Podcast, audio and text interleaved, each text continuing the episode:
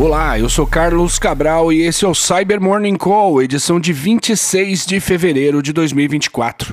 Os pesquisadores da Elastic, Daniel Stepanik e Salim Bitan, postaram um estudo nesse sábado a respeito de novas campanhas para a disseminação do malware PikaBot. Essa ameaça é um loader documentado pela primeira vez no começo do ano passado e que tem sido usado por múltiplas quadrilhas na disseminação de ransomware ou de componentes de ataque com múltiplas funções, como payloads do Cobalt Strike.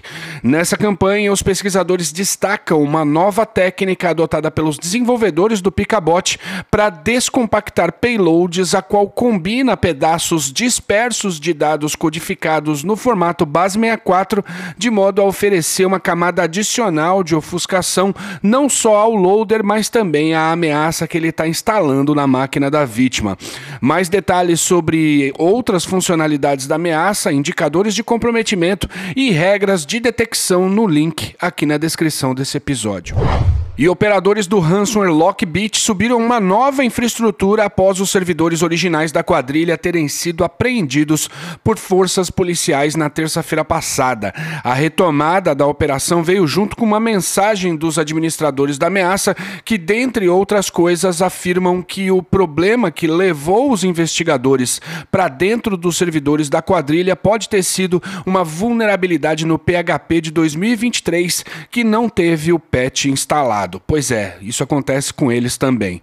As autoridades dos Estados Unidos estão oferecendo uma recompensa de 15 milhões de dólares por qualquer informação que leve à prisão dos líderes do LockBit.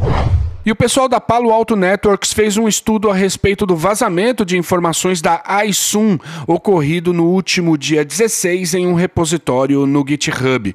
A i-Soon é uma empresa chinesa de spyware e o material vazado é um compilado de conversas em chat, prints de tela, documentos de vendas e de suporte e dados sobre as vítimas da empresa.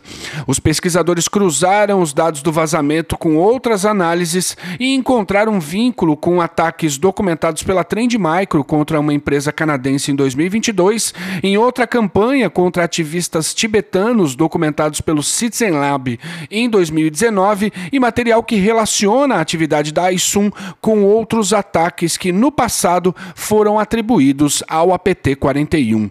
E é isso por hoje, obrigado por ouvirem o Cyber Morning Call e tenham um bom dia. Você ouviu o Cyber Morning Call, o podcast de cibersegurança da Tempest. Nos siga em seu tocador de podcast para ter acesso a um novo episódio a cada dia. E para saber mais sobre a Tempest, nos siga no Instagram, Twitter e LinkedIn ou acesse www.tempest.com.br.